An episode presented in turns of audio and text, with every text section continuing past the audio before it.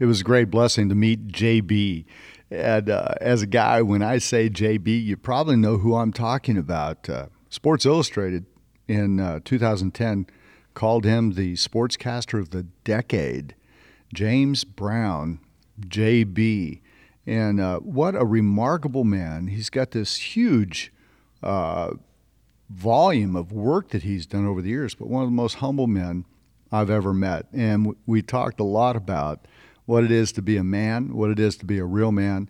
Uh, we talked about he's read Maximize Manhood, and uh, which is the, one of the cornerstone books we have with the Christian Men's Network, and he's uh, heard some of the things we do, seen it, and it was a great time being with him. I'm joined today on Brave Men with uh, Chris Shields, and Chris uh, having JB you know, on was uh, what a special thing, man. Yeah, he. I mean, he's amazing. Golly, man. You know, he wrote a book. He called it called "The Role of a Lifetime." Yes, reflections on faith, family, and significant living. Yeah, um, and and so uh, James Brown, Tony Dungy, and some others in there. Yeah, and uh, he, we talked about that in the conversation. He was he was so uh, authentic. You know, he was just like really real. Yes. Sometimes you think about guys that are on television, they're famous, uh, they're well known, all that kind of stuff. Yeah, yeah, that was great. And we got into his background. You know, he was a baller, man, like you. Yeah, basketball player. Yep. Yeah, played for yeah, the Atlanta Hawks for yeah, a little bit. Yeah, played for the Hawks. And uh, but actually, that was one of his biggest disappointments, and we talk about that. But he was he was like all Ivy League. This guy is a Harvard graduate, yes. and he played.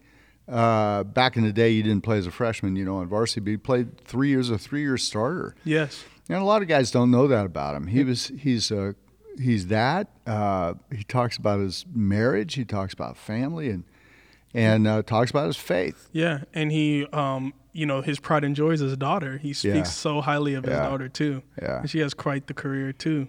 Yeah. So uh, to to hang out with JB, even though it was like by Zoom, you know. Yeah.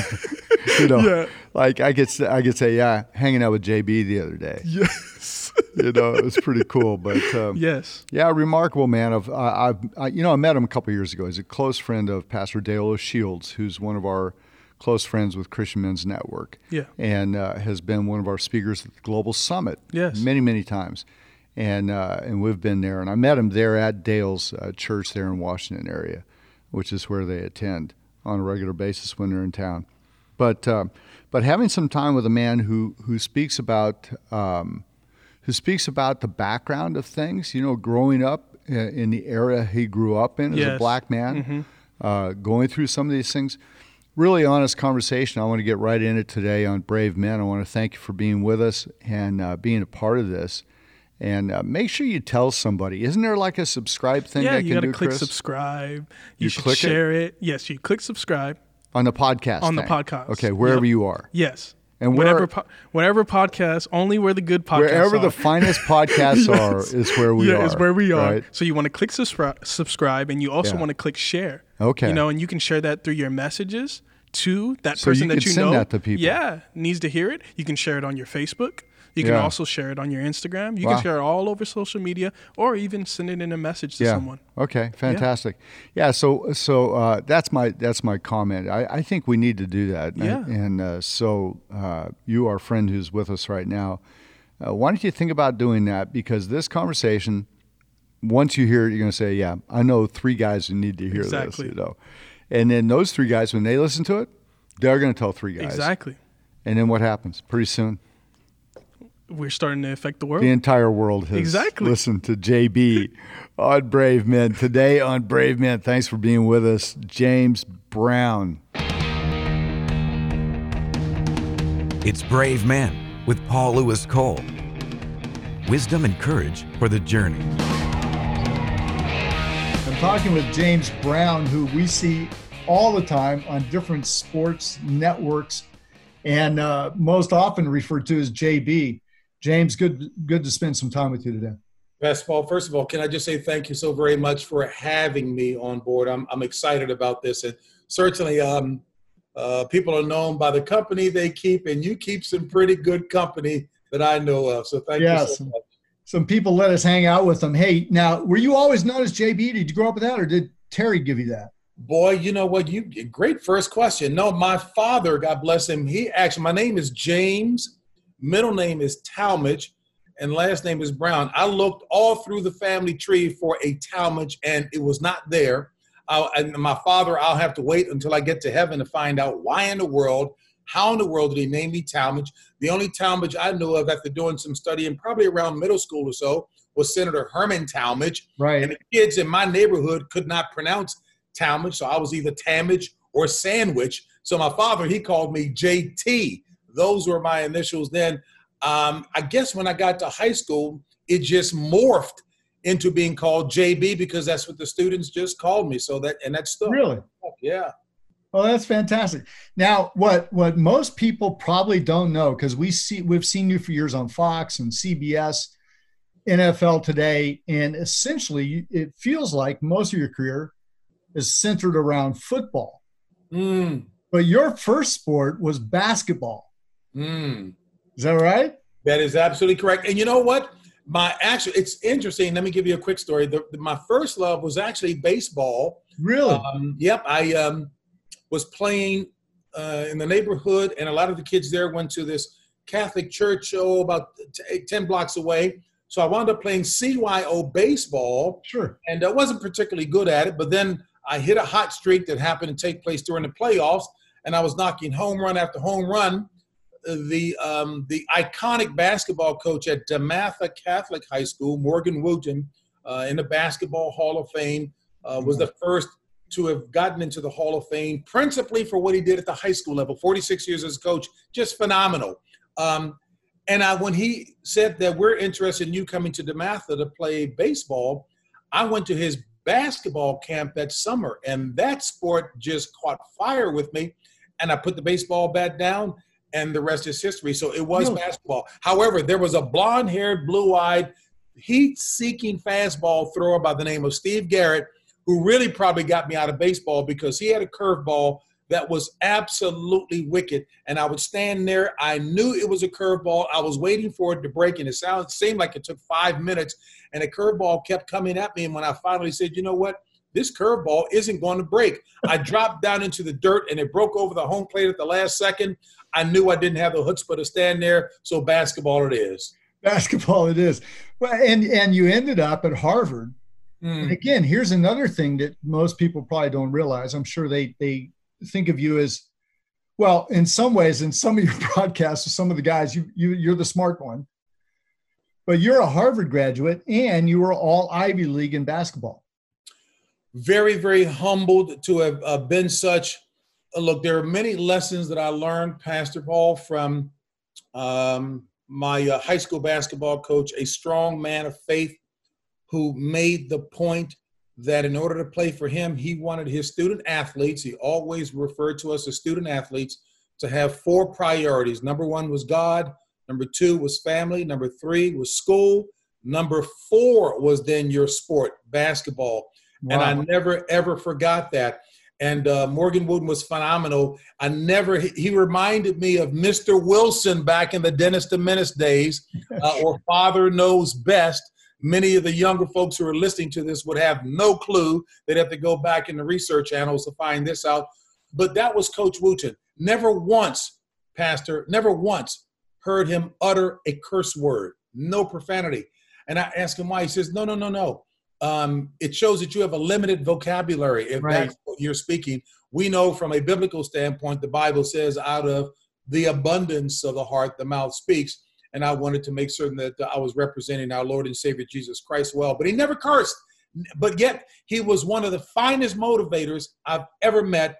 And certainly a lot of what he had to say athletically has biblical roots that are still internalized and a part of my foundation to this day. Yes. Well, John Wooden was the same way, wasn't he?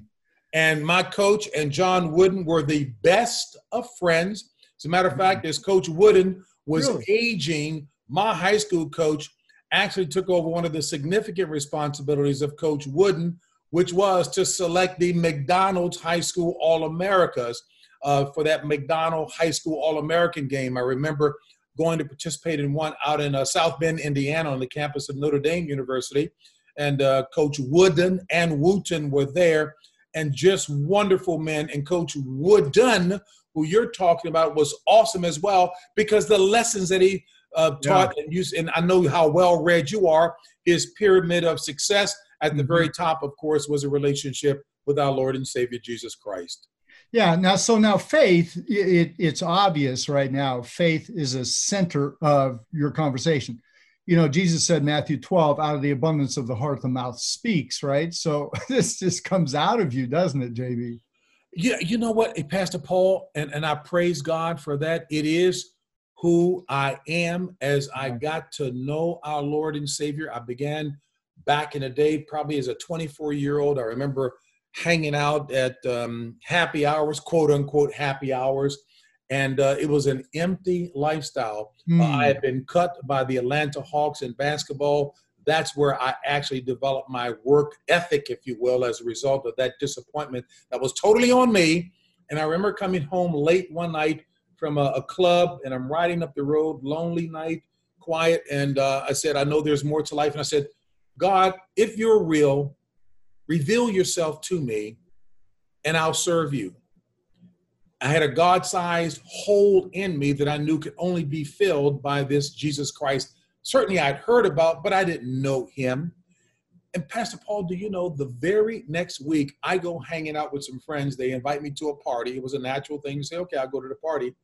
After I'd said, you know, Lord, reveal yourself to me. I go to this party. I'm 24 years of age, and I'm going to a pajama party. We don't even want to delve into that pajama party at age 24. And as I'm there, I felt like I had committed high treason. Mm. As I'm heading home, I apologized profusely to the Lord and said, I will begin an earnest search for you. That began a 12 year wow. search for a good word teaching church, but that's what's in me. Yeah. So now, were there people in your family that were followers of Christ then? Um, yes, my mother, God bless her, um, she was kind of the, the ringleader, if you will. Um, and I actually like little baby chicks, you know, you follow the mom yeah, around. My yeah, father yeah. Um, became, actually, my father had a deathbed conversion. He died mm. at the tender age of 46 from stomach cancer. Goodness. My sister had to make me aware that he did have a deathbed conversion at the hospital, for which I am eternally thankful for. Amen. My mother was the one who ruled the roost. My father, he was like Joseph in the Bible, the quiet one who did all the hard work. He worked two, sometimes three jobs during the holidays to provide extra for us during Christmas. My mom wanted to be an excellent homemaker, and she was. She was only five five. We called her the sergeant because what she said, that she meant it. We did not doubt her. And when I don't know whether it was Jesus Christ grabbing a hold of her or vice versa, but once she did, that was it. And we followed her wherever she went. And that began our journey to find a good church that we could root ourselves in. Yeah. Again, it was Rhema Christian Center Church in Washington, D.C., where the pastor was Pastor Clarence Gibbons, and he was all about the word. Yep. Yep. Know that well. Well known. So then, age 24, now you've gone into business at this point, James. You, you've gone from, uh, you played, you were at Harvard, you, you come out of there, you're Ivy League, you're playing basketball, you go to the Atlanta Hawks, your dreams are dashed on the rocks. Now there's a pivot, you come to Christ. And what happens in your business world, and how did you end up going from that to broadcasting? Well, so the short story here is being drafted by the Atlanta Hawks was a dream come true. But the headline on that is, and this had a biblical lesson for me to have learned the painful way as well. When I got to college, big man on campus, resting on my laurels, got complacent, the Bible warns about pride and ego. Mm-hmm. Uh, even even though the principle was applicable to something else in that context, it still is applicable across the spectrum. Um, be careful how you stand, lest you fall. Yeah. Uh, and certainly, I got cocky and confident on campus, but I didn't work as hard to stay on top as I did to get to the top. So when I was drafted by the Hawks, I knew I could play. And a name from 200 years ago, back in the history books, Pete Maravich and I were great friends. Um, by the way, I was most happy after being cut by the Hawks many years down the road when he had passed to learn that he had become saved as well. So that's all yeah. that mattered to me. So I carried this work ethic with me where I said I would never allow an opportunity to pass me by for which I was ill prepared. Mm. And that's when I worked hard. When I got to corporate America, it was the closest thing to the high of experiencing playing sports because it was dependent upon dependent upon you and your work ethic and whether or not you had the right ingredients, if you uh, if you will, in you. And that's what I did to enjoy success there. But I got an opportunity to be the broadcaster, an analyst for the Washington then named Bullets. And I started doing that and I said, wow, this is fun. I wasn't sure where the Lord was going to carry me, but I just wanted to use that platform. And I'm a baby Christian at this point you know, not even firmly in the church when I got the job in 1979 with the then wow. Washington Bullets, but I was a baby Christian and I just wanted to use whatever platform he had me on to his glory. And but everything I had been involved in were sports and most notably team sports. And coming from a large family of five, team was that it was that that was the focus and my family as well too so everything i'm about is team pretty much consistent with Ephesians 4:16, using the example of the human body being comprised of many parts, but all playing a significant role for the fervent, effectual working of the whole body, which is pretty consistent with what you're doing globally right. as a leader in a team sense as well, Paul. Yeah. Paul. With uh, Christian Men's Network. Now, was that uh, Wes Unseld's team? Was that around the same time? Wow. And Wes Unseld and I were the best of friends. When really? he went home to be with the Lord just uh, several months ago, his wife Connie had given me a call. Wow. Wes was so wonderful to me, taking me up under his wings when I was a broadcaster. I was so impressed with the example that he set. He didn't do a lot of talking, he modeled it in his behavior. Because I remember there was one basketball player on that team, tremendously gifted, and but yet he was wayward. He was a young fellow making money, you know, big time star. Yep. All yep. of the heat, all of the hedonistic uh, pursuits that people would engage in, you know, at that young age. And I said, Wes, why don't you go and talk to that guy? And he says, I can tell he won't hear me right now. So. I will model it, but he won't listen. Some things he's going to have to learn the hard way. But Wes was just wonderful. Yes you know, the, the, it's one of the things with Christian Men's Network that we teach uh, as part of our core values is that while men look for uh, better methods, God looks for better men. That uh, E.M. Bounds said that, and then that that you can work on your talent, but what God's looking for is character. That true manhood is Christ likeness, and you you probably closer than almost anybody I would know have seen men who fully committed to talent but didn't commit to their character and ended up with a life that diminished when they had such great expectations, if you will, great potential. Two things come to mind when you say that, Pastor Paul. One uh, involves uh, Tony Dungy, the other, um, General Norman Schwarzkopf. Let me start with General Schwarzkopf first. Uh, God bless him. I um, co hosted, actually hosted a leadership speakers series. Great people. Uh, Tony Robbins, the uh, personal development guru. Yeah, yeah, yeah. President uh, George Bush, uh, 41. Uh, Don Shula, and General Norman Schwarzkopf. Wow. And I remember the speech that he was giving to these corporations. Um, he said, as he did his study, preparing to talk to these corporate leaders, he said what was eye popping to him are there were so many young men at the time, predominantly men, talented who were captains of industry. But he wanted to see how well and how long they did the job. Was there sustained excellence? Eight out of 10 who fell was because they did not have a great foundation.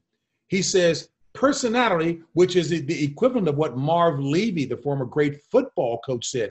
Personality is what you are and who you show to the public when that light is on the camera character and integrity, they are who you are when nobody's watching. Come and on. they ought to be one and the same at yeah, all times.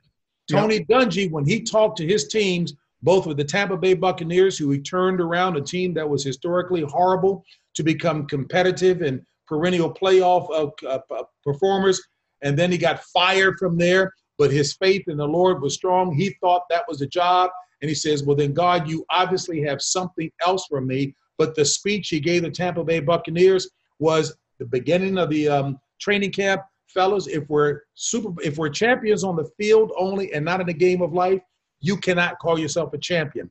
He did the same thing with the uh, Indianapolis Colts. Gave right. them the same speech, and they go on to win the championship. And while all the his leadership principles that he learned were from the book of Nehemiah, when it seemed to us that it was taking forever for him to get a coaching job, and he was very disappointed. He and the team chaplain studied leadership principles in the book of Nehemiah, which undergirded everything that he did. And his second phase in life, even having been inducted into the Pro Football Hall of Fame, what he's doing in the game of life yep. is far has far surpassed that. You know, uh, when you mention Tampa Bay, it always reminds me of John McKay's great line. when they said, "What do you think about the execution of your offensive line?" He said, "I'm all for it." I'm all for it. I forgot that. Don't I know it? Tony Dungy, see now that to me, when we speak about character, what we're really talking about is fame can come in a moment, but mm-hmm. greatness mm. comes with longevity. Mm. So here's a, here's a man who's done it over and over. So now let me let me shift that and move that right to the next thing. Talk about faith. First Corinthians 4 15, Paul said, You have 10,000 instructors, but not many fathers. Mm. And when you talk about coaches and you talk about these kinds of people who impacted your life, I, I talk about it to pastors, to leaders, to men in business and every area of life there has to be the spirit of a father. Now, you've spoken out on fatherhood very strongly over the last, and particularly over the last 10 years, since some of the abuses that we've seen happen in sports or came to light. Um, what was the young man who who actually uh, committed suicide, killed his girlfriend? 2000. Oh yes, um, uh, with the um, Kansas City Chiefs and uh, right. Uh, and then oh, two, mm-hmm. 2014, I think, was Ray Rice, who now is a friend of yours. And so it's uh, you've been very very vocal on these things james. And you know what? And it hasn't um, i was a little surprised especially um, using in reverse order the ray rice situation and and a, and a good man. Many of the folks are good but you know there's that moment. So which is why you talk about hearing the uh, Christianese coming out of me because one needs to be saturated and governed by that on. on. a daily basis just as we did in the world of sports and practicing the fundamentals every day so that they're internalized. It's even more important in terms of the game of life so that we have sustained success over the long haul with the long view, the eternal perspective, and all that we're doing. So, yes, I have been working with the Verizon Foundation on raising the level of awareness about domestic violence and that 87% of the perpetrators are men, and men with men is the key to reducing that or eliminating that. So I wanted to focus on what what you do so exceedingly well. What real manhood is, what it looks like, defining healthy manhood. And rather than recreate the wheel, real manhood is how Jesus Christ defines us in his word. Yes, when we talk about getting married, Ephesians 5:25, you know, husbands love your wives. I love my bishop who drove deeper and said, Husbands, listen to your wives. The secular expression is behind every good man, there's a good woman. Last time I checked, the Lord pulled Eve out of the side of, of, of, of, of um, Adam. So the point is, we walk, you know, in lockstep. Yes, the Joint man heir. is the head. Say that again. Joint heirs. Absolutely, exactly. So, and and we're to execute that role, but it's the man you know, the wife is going to reflect what that man looks like, what that household is like. And I just want to make certain that the reflection of both of us is Jesus Christ. There's no better definition. There is no greater truth than that what God, that which God says throughout the word. Hey, this is Chris. I want to take a moment right in the middle of this great conversation to let you know the Brave Men podcast is a production of the Christian Men's Network Worldwide and the Global Fatherhood Initiative. Christian Men's Network has helped pastors and leaders disciple men for over 40 years. You can find all the resources for mentoring and fatherhood at cmn.men. That's the Christian Men's Network at cmn.men. Christian Men's Network has a YouTube channel with inspirational videos. Click subscribe. There you can find the innovative new study, Monday Night Men. Monday Night Men is a fresh resource for men and pastors. As a pastor, you can follow up the 30 minute study with a digital meetup with your men for prayer, discussion, and teaching. Some churches are using the videos as part of a group meeting. As an individual, enlarge, energize, and build a strong mindset. This 13 week study will be on YouTube and Facebook. Get your books and materials at cmn.men. That's the Christian Men's Network at cmn.men. Now, let's get back to this powerful interview between Paul and JB. James, you've been, uh, you were on CBS Sports Fox, you've been on the, the biggest broadcast stages, you've done the Olympics, you've done all these things. You work with a lot of different people how do you walk your faith? Let's let's say i'm a guy i'm, I'm working you know in a warehouse I'm, I'm managing a warehouse. How do i live my faith on a regular everyday basis? How does how does that work out? You worked with all these different kinds of people. How do you maintain that? You know I, I recognize who i represent first and foremost that i know that i am um, an ambassador for christ. I belong to him so when people see me, uh, it's been credited to St. Francis of Assisi. It could have been, you know, Augustine. It could have been any. I love the expression that many people will prefer to see a good sermon than hear a good sermon. I like to tweak that and say if they see a good sermon first, then they'll be more inclined to want to hear a good sermon. And that's when we can then start to exercise and carry out the Great Commission that all of us who are Christians are charged with. So that's what I try to do. I remember before going to California to work with uh, Fox, many people might think it was the opportunity to work with Terry Bradshaw, by the way, who has a lot of word in him. We just need to keep him lifted in prayer. And I feel comfortable saying that because we're very close friends. I prayed to the Lord that, wow, here I am going to Hollywood. Father, let me be steeped in your word so that I can be a good representative for you. That was what was most important for me because my boss one day, the CEO, I don't even know what it was, Pastor Paul. He came up to me and he said, And I thought you were supposed to be a good Christian. I have no clue what he was referencing. But the bigger point was he was watching and listening everything I do. So therefore, Colossians 3:23 became one of my staple scriptures. You know, um, do all that you do. The Bible says heartily. I use the word excellently. Do all that you do excellently to the Lord and not unto man. Mm. My understanding that is if I'm pleasing the Lord, my bosses cannot help but be pleased because I'm going to exceed that. Working with these superstars, yeah my my scripture is uh, what is it? Um, I think it's Philippians 2 3, which is, In lowliness of mind, esteem others more highly than myself. It's not about me, it's them. I look to make certain that I can elicit the best from them. If I get the best out of them and they are shining, then the secular expression is a rising tide lifts all ships. But yeah. we know from a biblical standpoint, heavens, then we're going to look good as the whole that Paul uses as the example in Ephesians 4:16. So that's what I do. And I also, one of the, the, the, challenging situations I experienced, I don't even know what it was. My mother and I, when she was alive, is now, of course, my wife and I and my daughter. Um, I would pray with my mother before I went on the air that he would help to put a watch over my tongue to ensure that I was seasoning my words with salt and whatever I was saying was edifying and encouraging to others.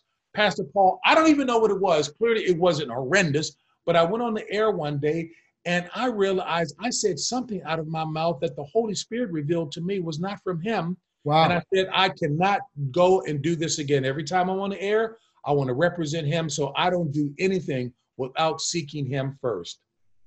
You know, the principle is you're only qualified to lead to the degree you're willing to serve. Mm. So, in serving others, we find our greatness. Jesus, the humility of Christ was that his strength was on the inside, not on the outside. You know, I had a great friend who I know you also knew, uh, Reggie White.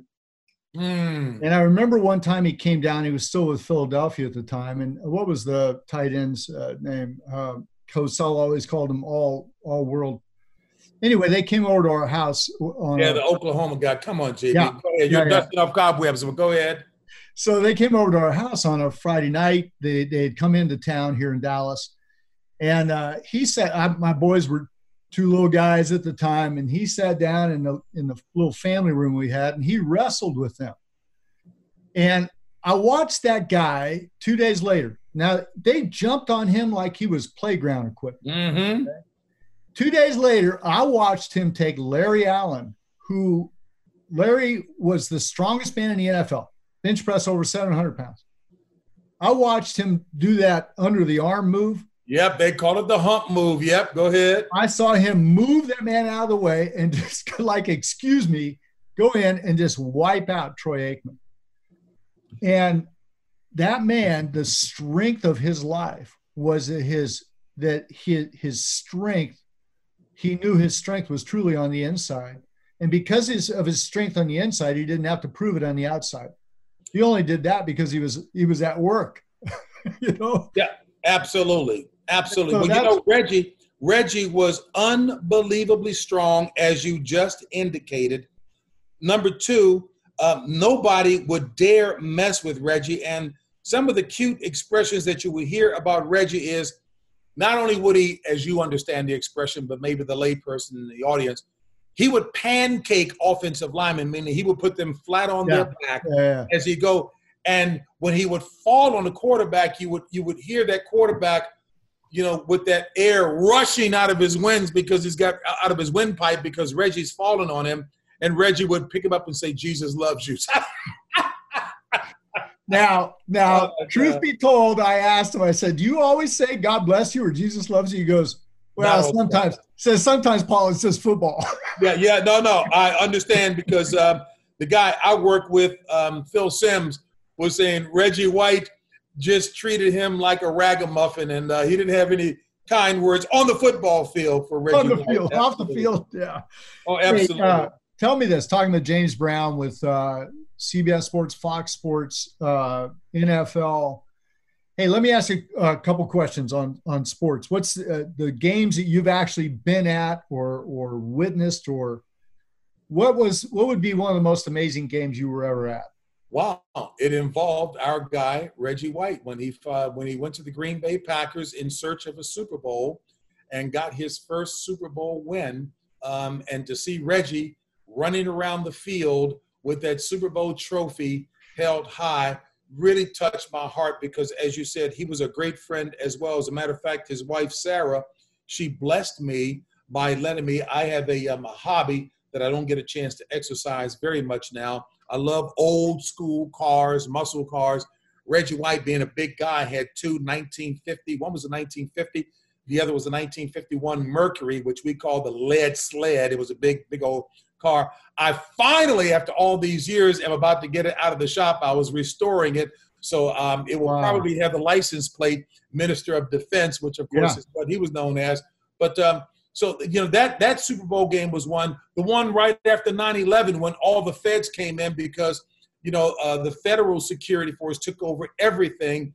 And I mean, we felt we were in the safest place on earth in New Orleans at the Superdome because right. all of the the feds were there. But that was the game between the Rams, uh, the greatest show on turf, and the New England Patriots, and uh, and New England won that game. So yeah, those are some of the games that come to mind with me probably none more so than a nondescript game when the Tampa Bay Buccaneers were hosting the Atlanta Falcons. It was my first football game, and this will let you know I had to be taught about the game of football. I knew nothing.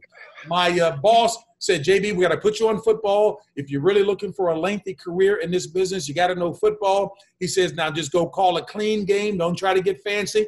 Look at the TV monitor. Everything you want will be on the TV monitor as opposed to the stadium clock we will be on top of it.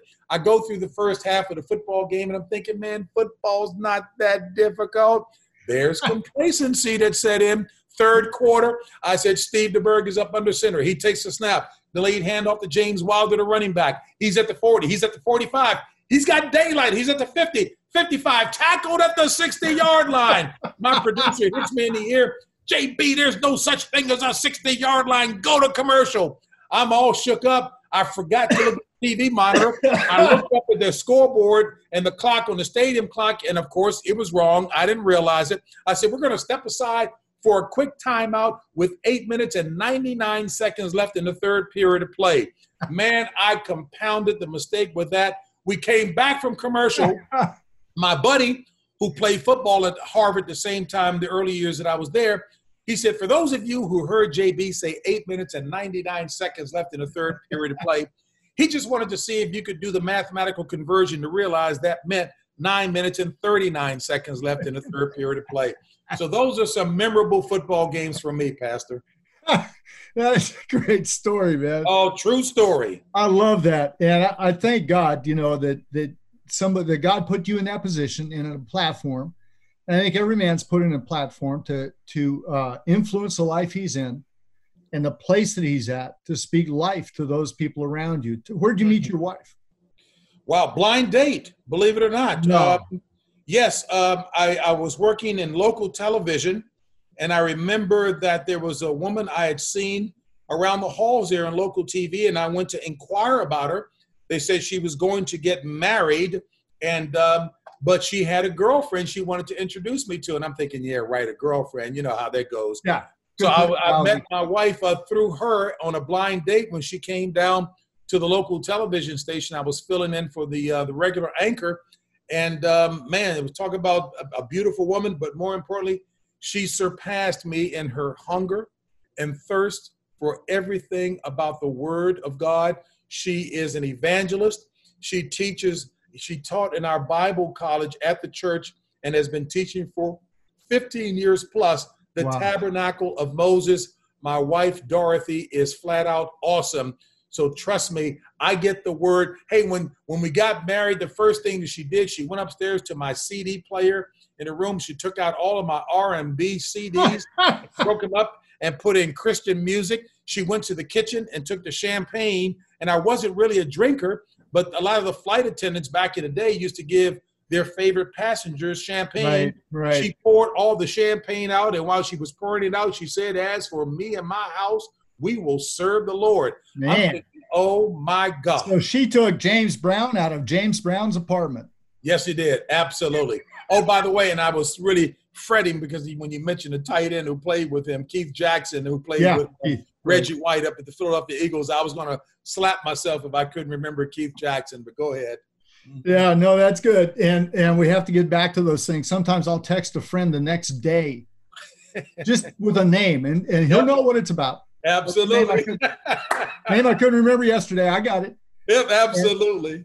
You know, but I I must tell you that that what you bring uh, into sports and athletics is obvious more than just what you what we see on the screen. There is a uh, I believe that when as a follower of Christ, wherever we're at, we permeate His presence. Mm. and I think that that comes out. And in fact, I think it came out or comes out every time you're on the sub with other people, and you do prefer them, and you do, you know, you you, you are an ultimate professional, and uh, but the way that you treat other men in particular, because that's mostly who you're with, uh, the way you've spoken up for women in this field, because you've done that on a number of occasions. In fact, you chastised the entire NFL about the way they talked about women. Yeah, Uh, you know, the, language, the language is so very important. And I, you know, I did that on that first Thursday night broadcast that we did um, in Baltimore on the heels of the Ray Rice situation with his girlfriend, uh, Janay. But now they are married, and he really is a wonderful man who has walked the road of redemption. He has Yes, he has. been involved in in strengthening the fabric of communities around the country.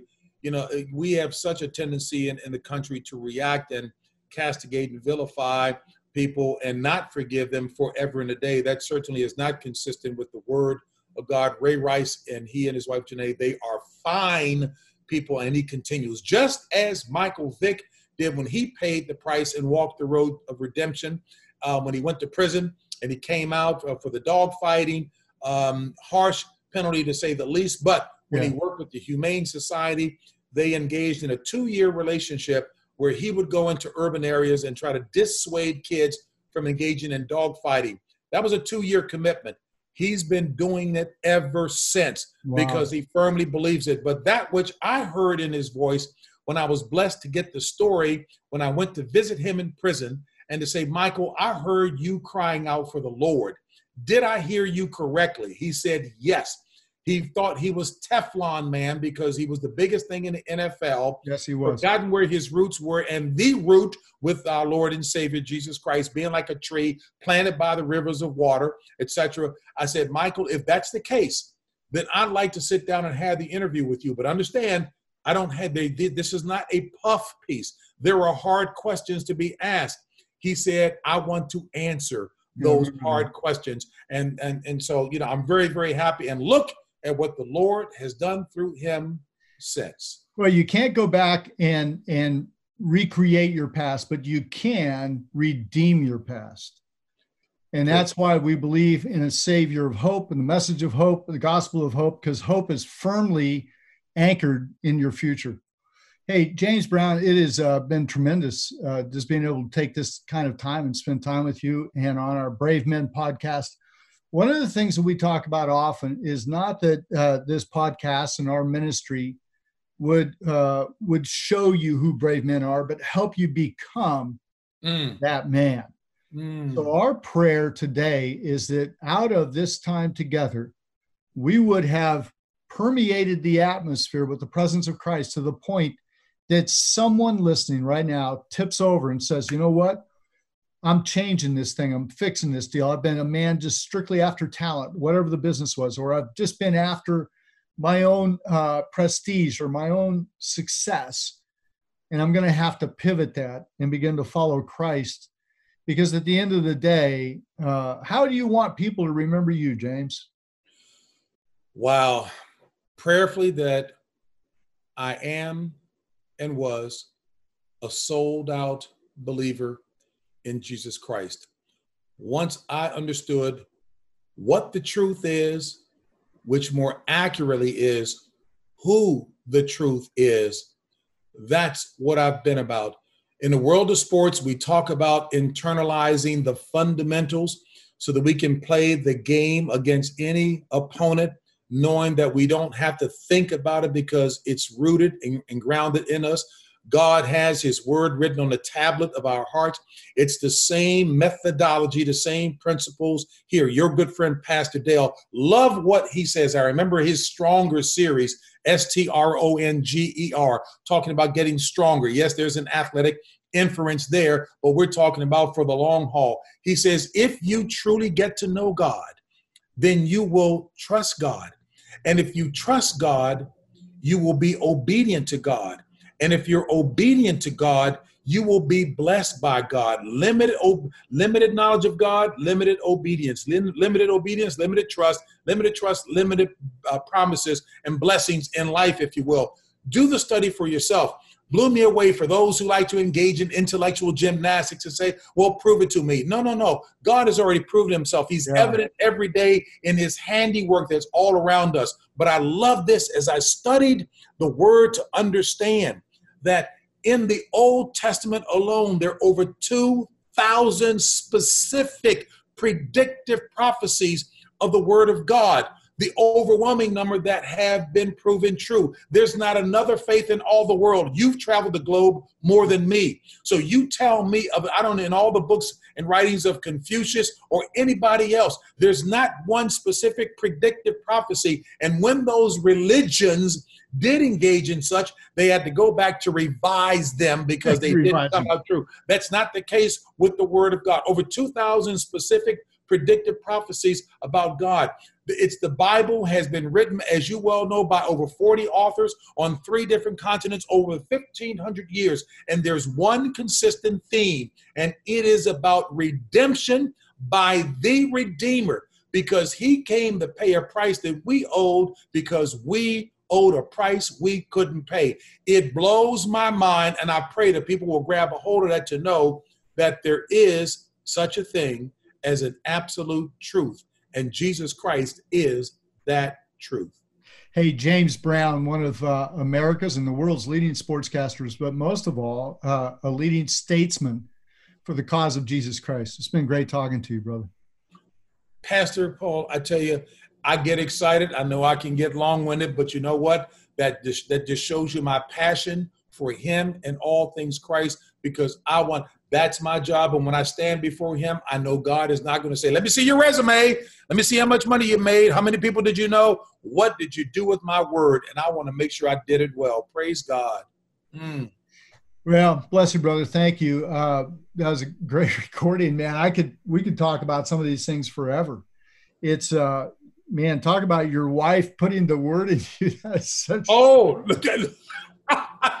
hey, wait, look, hey, Pastor Paul, we don't have arguments. We have intense debates, and she wins most of them. So, yeah, yeah, I know that one. So, oh, uh, oh gosh, but the fact is, man, I love. How long have you guys been married?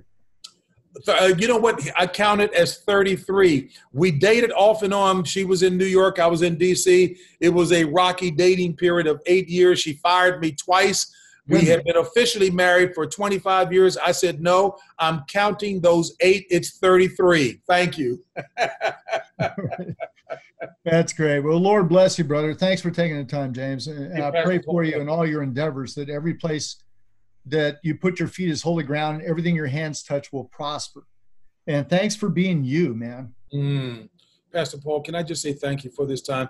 This fires me up for the day. You've you've served that. Thank you for being the vessel that you are globally. And anytime, please reach back out. I would love to engage in more conversation about our Lord and Savior. Let's do it. God bless you, man. God bless you, sir. Take care. Have a great day. You too.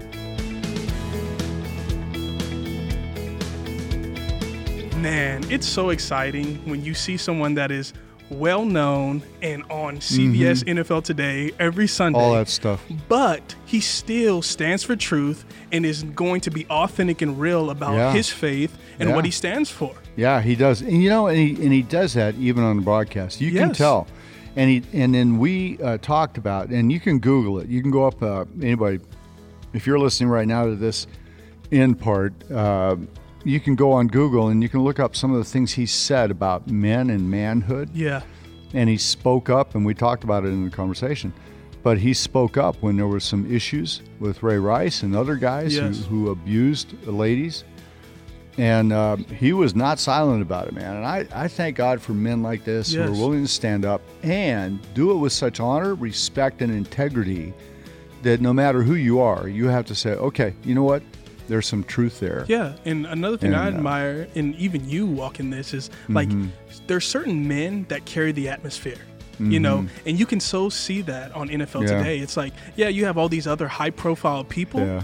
But it's all run through the atmosphere of JB. Yeah. You know, like when he throws the ball to you know whoever else is speaking, it's like wow, they know how to segue into it. You know, and it's amazing. Well, for years see. he sat there next to Terry Bradshaw. Yes, you know, and uh, they would throw stuff back and forth, and and you know he just is that. Um, you know what is it? It's like a like an icebreaker. Just he's this place of peace that just cuts exactly. through everything. Exactly. Yeah. And it's what he carries in him. You're yeah. exactly right, Chris. Yeah, and we need more men that can walk in that and say, you know what, I'm going to be uncompromising no matter the yeah. questions, no matter the people I'm around. I'm someone that's going to stand for truth regardless of that. Yeah. You know, that's why we do what we do at Christian Men's Network. Exactly. And um, where can they get the tools? They can get the tools at cmn.men. That's yeah, for discipleship, right? Yep. So if, if you're a pastor leader, uh, if you've got sons, yes, I started my sons at ages nine and ten, going through strong men and tough times, and um, people say, well, you know, they need to be older. Well, dude, man, by the time they're 14 and 15, they've seen so much stuff on their yes. phones or internet or heard stuff in the streets or whatever. Yes. You're almost trying to restart. But if you can start at 9 and 10 when they're, you know, kind of still looking at dad or, or if you're a stepfather or if you're the man in their life, yes. whatever you may be in their life, you know, to speak into their into their lives at a young age, we've found that that um, I remember, Chris, I was thinking about this the other day. I remember a, a man who taught our Sunday school class when I was in fifth grade. Wow. And there were two guys named Stan. There was a kid named Randy. There was about eight of us. Wow. And uh, I've never forgotten that time. I don't, I don't remember what the guy's name was, but I remember it was about a three year thing at uh, Bethany Church in Alhambra, California. And um, Dr. Uh, Claire Britton, who was the pastor, C.W. Britton, and it was uh, one of those marking points. But Yeah. I was young, man. I was like, uh, I guess I was fifth, sixth, and seventh grade, somewhere right in Wow. there, fifth grade. Middle school. So you yep. think about that, and you think, okay, well, I'll wait until they get into seventh, eighth grade. No, this guy's marking us at fourth and fifth grade. Yeah. man. I remember my fourth grade Pee Wee Pop Warner, whatever it was, football coach. You know, instructing me on things. Yeah. And um, so start your start your men at a young age, yeah. right? And I was gonna even, you know, add on to that. Like, you know, we have the maximize. gonna fix it? No, no, no, no, no. I Oh, can't you weren't fix gonna it. fix no, that? no, no, no. I was just gonna put whipped cream on it. Okay. okay. you know, we have the ma- uh. at CMN. We have the maximized minutes for fathers. Oh yeah. And, Man, you that know- thing's incredible. this is something that just got into our life in the Shields family. Right. But one of the biggest significant things that I remember as a kid be the first thing we did, and this is a practice I still practice today that my dad established in me, is the first thing we did when we got on the car when we were going somewhere, Mm-hmm. he would turn on confessions. And I'm not talking about Catholic confessions. Mm-hmm. I'm talking about confessions of speaking your identity Oh, over yourself. affirmations. Yes. Yeah. Well, some Wow. people call it affirmations, some confessions, right, but right, right. yeah, and every kid in the car, me, my older brother, and my little sister, would repeat with my dad the affirmations for that day. Get out of here, man. And that's something That's that we I still practice every time I get in the car. really. No matter where I'm going, and every day when I'm coming to the office, that's what I do. And it is something that Wow. is, has set my life in a direction where, you know, no matter my situation or my circumstances, Yeah. when I turn on those, even if I messed up that day, you know, or that night or whatever, when as soon as I do those affirmations, I'm reminded of who I am. So that's what you do after one of these podcasts where you messed Yes, up. You- exactly. You, go home. I go and I encourage myself.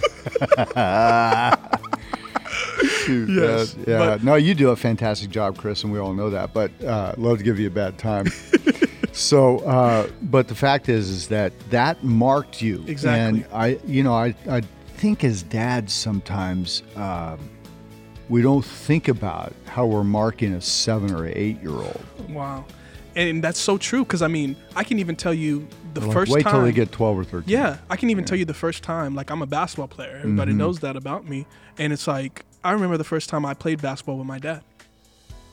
You know, Wow, I remember really? the exact. I was two years old Get out of here. with man. my dad. That's like a. Tiger Woods thing. Yeah, I was shooting, and I'll never forget because my older brother blocked my shot, Get out of here. and I'll never forget. And I said, I'm never gonna get my block, my shot blocked like that again. Yeah, well, you, know, and I haven't played yet, so But you know, it's the little things, you know, that set the trajectory of where your life's gonna go. points. You know, and it's like, and we have to, you know, one of the biggest things in our life is we have to hold on to memories. yeah. You yeah. know? Yeah, man, it's so true. And and uh, James Brown, you know, JB, you know, this is a guy that, as a dad, I can say, here, watch this guy, Exactly. right? Here, listen to this man. Yes. You know, act like this, comport yourself like a man like him. And be real like him. Yeah, and be real and authentic like him. Man, what a um, man! I so appreciate JB being with us. You know, it's uh, it was fun to call him JB. You know, Yes. sir, call him sir, Mr. Brown. But uh, no, it was a great time and uh, real authentic. And thank God for men like that in leadership. Yeah. And thank you for being with us today on Brave Men. Uh, you can reach me at Paul at Paul.